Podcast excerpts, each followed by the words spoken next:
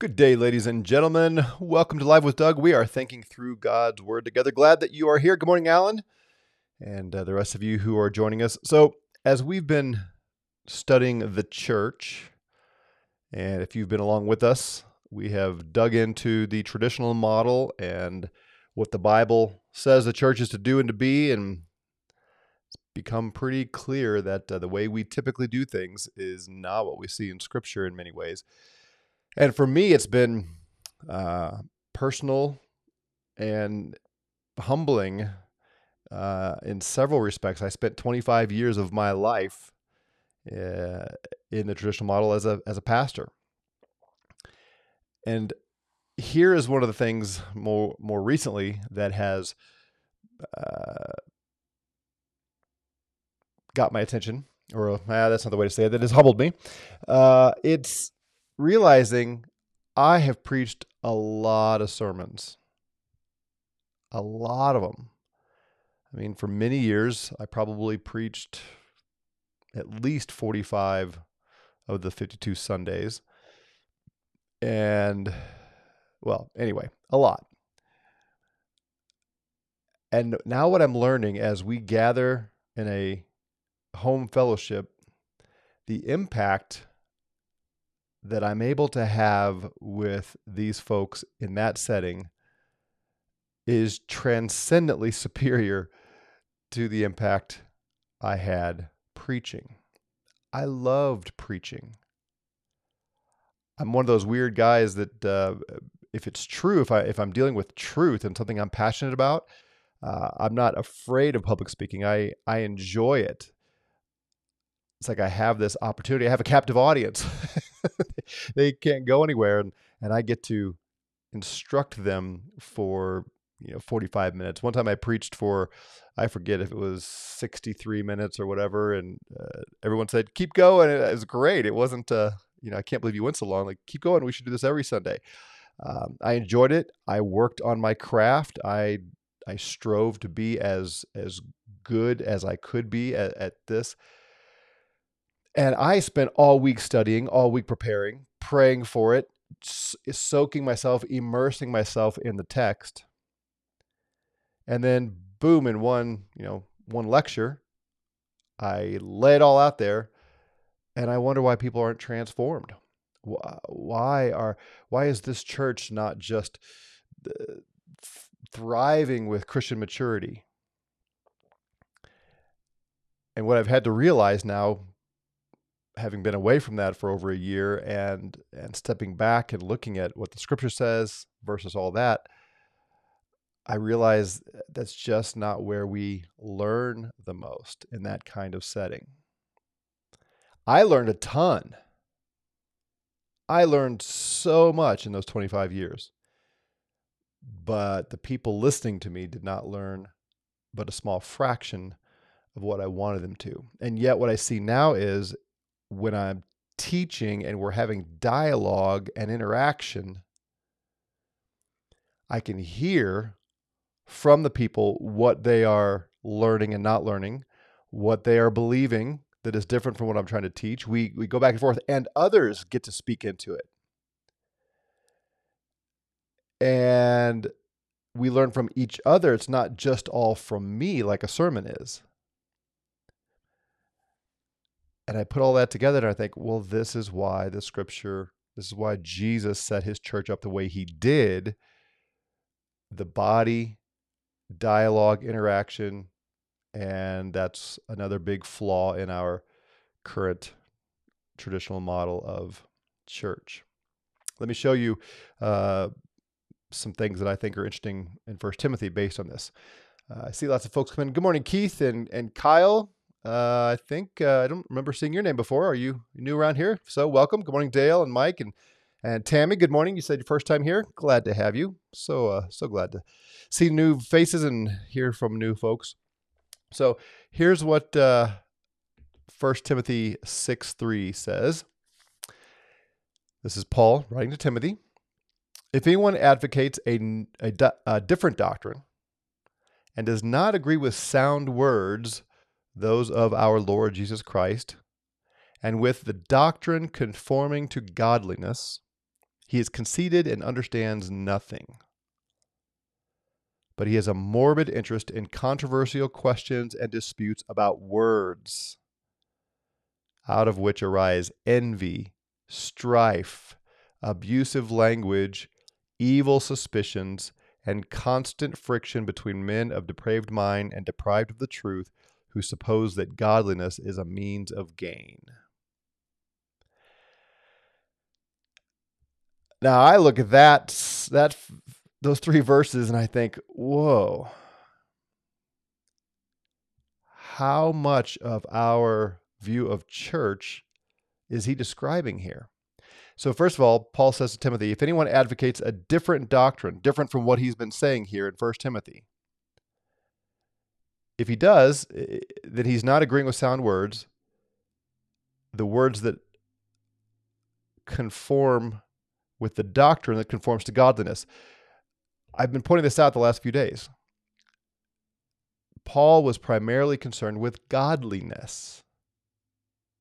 And sound doctrine is that which conforms to godliness. We have an unholy church by and large. And that's a generalization, I get it, but am I wrong?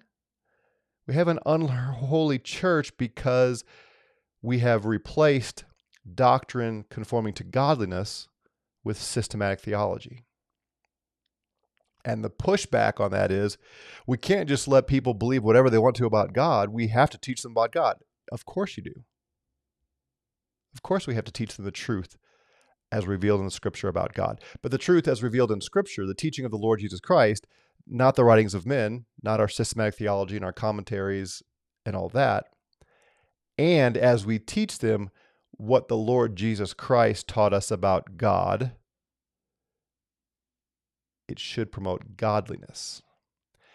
And going beyond that leads to conceit and ignorance. He understands nothing but this morbid interest in controversial questions and disputes about words. I have had, I don't know how many disputes about words and been involved in controversies from pastors and theologians who don't really want to talk about godliness. I had a I had a very uh, very good friend, uh, a man who showed a great deal of, of love and concern for my family for years.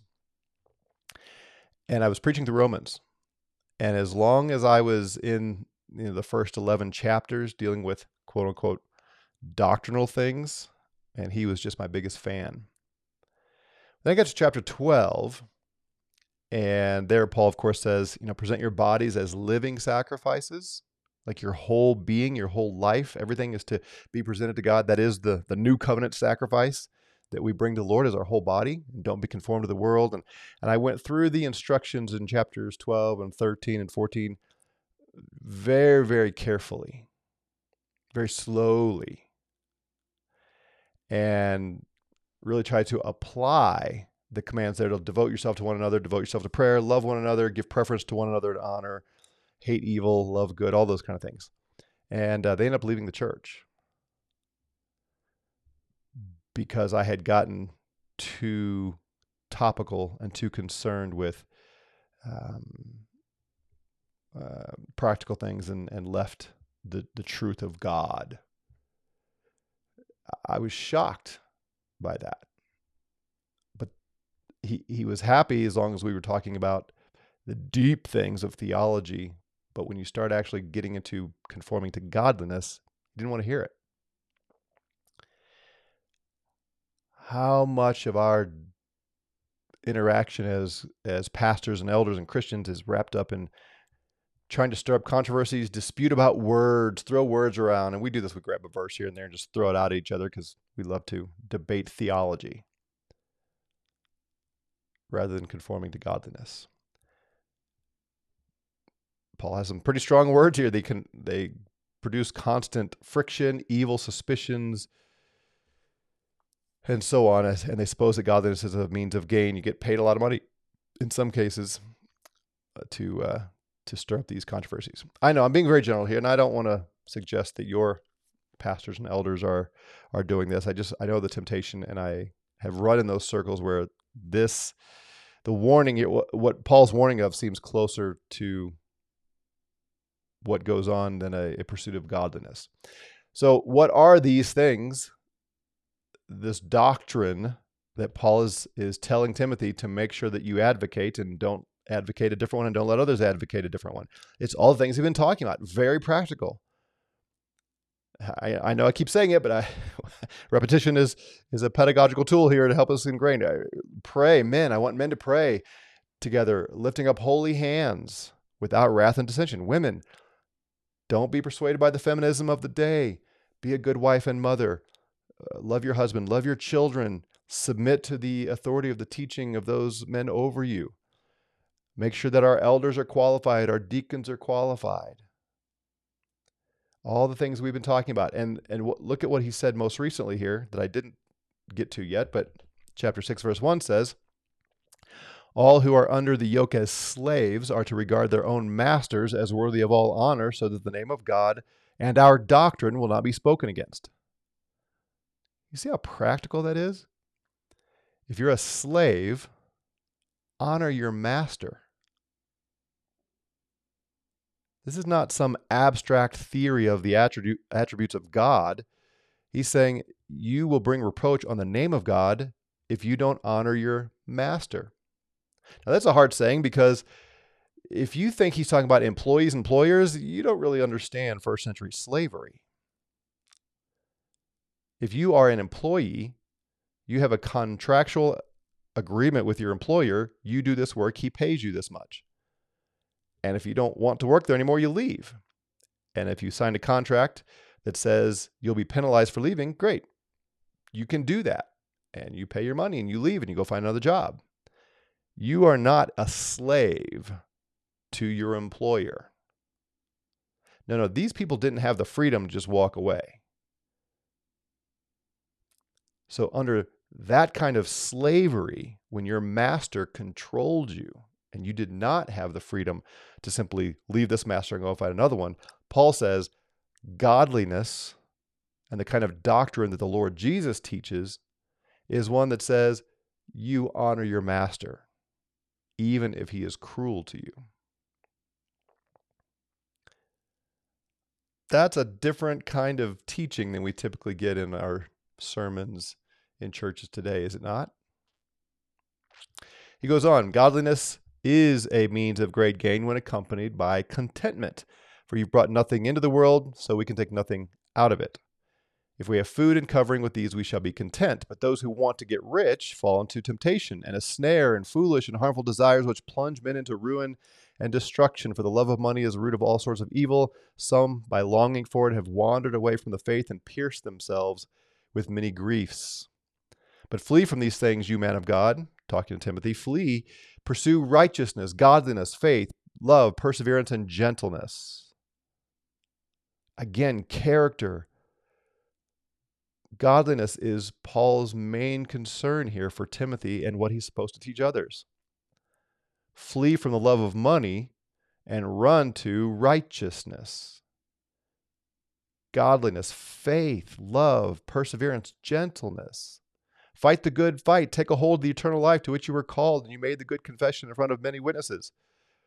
How, do how does he fight the good fight? He keeps preaching the gospel and preaching these things, not abstract systematic theology. And he goes on, makes a great statement about Jesus, which is worth our time, but for our purpose, we're going to move on. So he comes back to the rich. Instruct those who are rich in this present world not to be conceited or to fix their hope on the certainty of riches, but on God who richly supplies us with all things to enjoy. Instruct them to do good, to be rich in good works, to be generous and ready to share, storing up for themselves a treasure and a good foundation for the future, so they may take hold of that which is life indeed. So, my question is how would your elders deal with rich people in your congregation? First of all, are they willing to label anyone rich? I found over the years that our elders were hesitant. Money is a is a funky thing in the church today. It's it's like a taboo subject where uh, we, we've taken Jesus's words, "Don't let your left hand know what your right hand is doing," kind of thing, and we've applied that to we're not really allowed to consider how much money someone has and put people in the category of rich. Would your elders point out certain people and say they are rich? We had a couple of what I would say were rich elders, but they didn't see themselves that way. Problem is, you can always find somebody richer, right? so I'm not uh, Elon Musk, uh, Bill Gates. I'm not any of those billionaires. So no matter how much money I have, I'm not rich. That's that's kind of how we look at it. Are elders willing to identify those people and say they are rich? And then, secondly, to talk to them and say, hey, make sure you don't put your hope in your wealth. You've been given much, my friend. Great, enjoy it. He says this. Look, he says it. God supplies us with all things to enjoy. You're not guilty of sin because you're wealthy. You don't love money simply because you're wealthy. But they need to be, if you are wealthy, you need to be told don't put your hope in your wealth. Don't love money that could shipwreck your soul and be generous. He goes on to say, tell them to be generous, store up treasure in heaven, give that money to those who need it. Don't just hoard it for your own benefit. There's nothing wrong with enjoying it. If God has prospered you and blessed you, enjoy it. But you have an obligation that the unrich people, is that a word, don't have to be generous. Uh, at least you have a higher obligation to it, put it that way. And again, my question is are elders willing to address these things? What we tend to default to in our traditional model is you preach a sermon on it. We're going to preach through First Timothy, and since we're expositional preachers and go verse by verse, we can't avoid the hard things. All right, so eventually we're going to get to chapter six, and we're going to preach on on this. But as I said at the beginning, what I have learned, what I found is, as much as I enjoy sermons, preaching them, and I've learned a lot of academic things in sermons real change comes from more personal teaching. Paul doesn't tell Timothy, hey, make sure you preach a sermon or tell the pastor to preach a sermon on these things. He says, you teach them. I think that's what's missing in the service oriented, the traditional model where you go to a service and you, you, you pay your money and you, you get your you know lecture and then you go home and live your life. We, we elders need to be teaching these things one on one or in a smaller group setting, that kind of thing, and uh, be willing to do so. I just don't know if we will. For a pastor, for a paid pastor, it's a pickle. As I put together that uh, that title, I don't know if I'll keep that title for the for the video, but I couldn't help but think I'm putting together a tongue twister here. The pickle of paid pastors, the priority of compensation. Ah, anyway, when you're a paid pastor, you need the income of those people who are listening. And if you speak strong words to people who are rich, there's a conflict there. It's difficult. And I'm not saying every pastor succumbs to that pressure. I don't think I did. I don't think I avoided saying the hard thing in the sermons based on what people might leave. My personality is a little different. Uh, I sort of, you know, want to rise to the occasion and and if the fight is picked or needs to be picked, let's pick it and let the chips fall where they may. But there are other decisions, much less important decisions, that sometimes that thought would creep in. Okay, if we decide to do this, then how many people are going to lose if we if we take that approach. And at the end of the day, it's my livelihood. I've got a family to feed. Is that a battle worth fighting? All those kind of things. And again, the traditional model of the pastor needs to address that. The elders typically don't get involved in these kind of things. Rather than what we see here is the elders are the ones who are to shepherd the people. And elders need to get with rich folks and say, hey, God has blessed you. Great, enjoy it. But be generous and don't trust in your riches. And again, the question is does that happen? Would that happen? Would your elders do that? See a couple questions here, comments. Let me look. Alan says, Is rich a subjective term? Absolutely. Absolutely. And that's part of the challenge, isn't it? Uh, what would rich be in Paul's time? Yeah, and in one sense, all of us are far more wealthy than most anybody in Paul's day, it seems to me. Uh, so it's definitely a subjective term. So we do need to be careful, and the, and like everything, there's another side of the horse that we don't want to fall off on it. Just because someone has more money than you does not mean they are lovers of money and that kind of thing. So absolutely, we need to be careful with this. Um, I don't I don't know what the rich would exactly be in Paul's time, and we're all richer than them. So we do have to be elders would have to be humble and careful about this. But at least in my experience, I haven't seen elders fall off that side of the horse. It's mostly been unwilling to put anybody in a category of rich and speak to them and and uh, encourage them to be generous, that kind of thing. It's like we don't we don't want to go to someone and say, obviously you're wealthy, you need to be generous with that. Uh, Dale says, my great uncle used to unironically say, rich meant anyone who had more money than he did. Yep, exactly. That's what I just said, right? Uh, I don't think my elders would publicly identify someone as being rich or poor, but certainly in private. Well, that's good.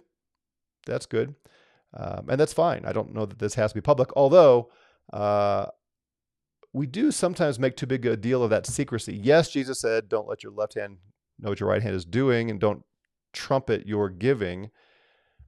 But Paul said to the Corinthians, pull your money together and collect it. And when I show up, I will get it and send it with the proper people back to Jerusalem.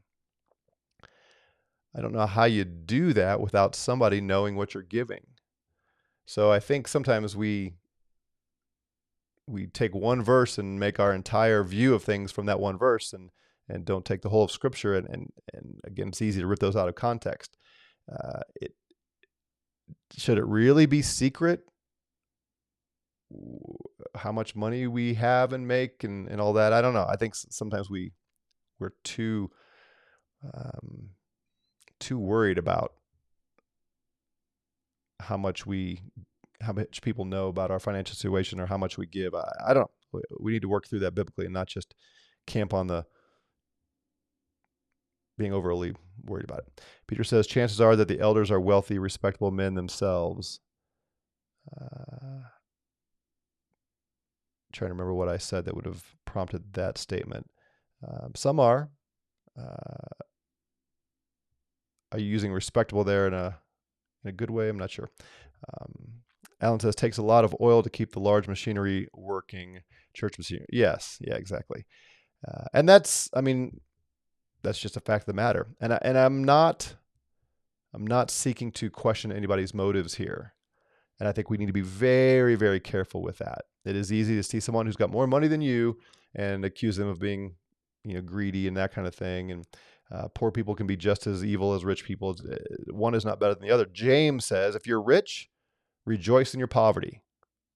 That you really are worth nothing. Your your your money doesn't make you worth anything, and rejoice in your poverty. You are poor in spirit, and your only hope is to fall in the mercy of Christ. If you're poor, rejoice in your wealth.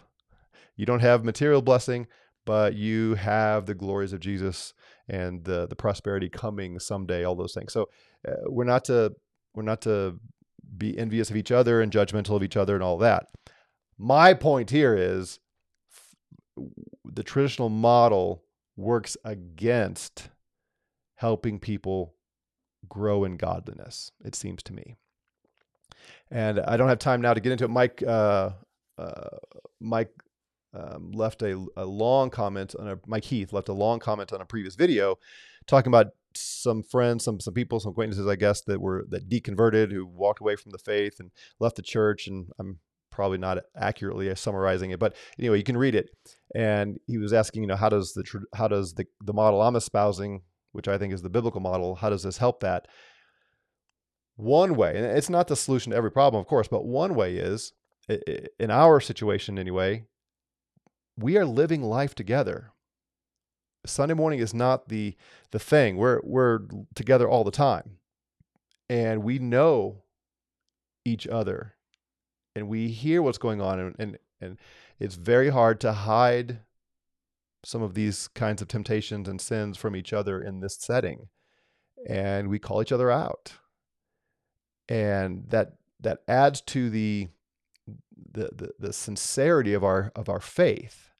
And people who are not serious about Christ are not going to stick around our group. They might go to a traditional church and check the box and feel good because they went to church and they'll pick a church that doesn't say hard things, but nobody's going to stick around and be part of what we are doing if they're not serious about serving Jesus and loving one another. So I think that's at least one answer to the question, how does this model help? Well, it it, it puts you around people who really care enough to say the hard things, to address uh, to address these things. Uh, Lon says you make yourself more vulnerable, accountable in your group. Yeah, exactly and that's just by necessity. You you, you cannot hide uh, in a group like this. The question is, and it's been raised many times, is is this scalable? Um, and I don't know. We're going to figure that out, Lord willing. But on the pursuit of godliness and biblical truth, uh, my experience is this is a much better scenario than the traditional model. All right, time is up. Have a great Wednesday in the Lord. Rejoice, be glad, pursue godliness and we will see you tomorrow. Take care.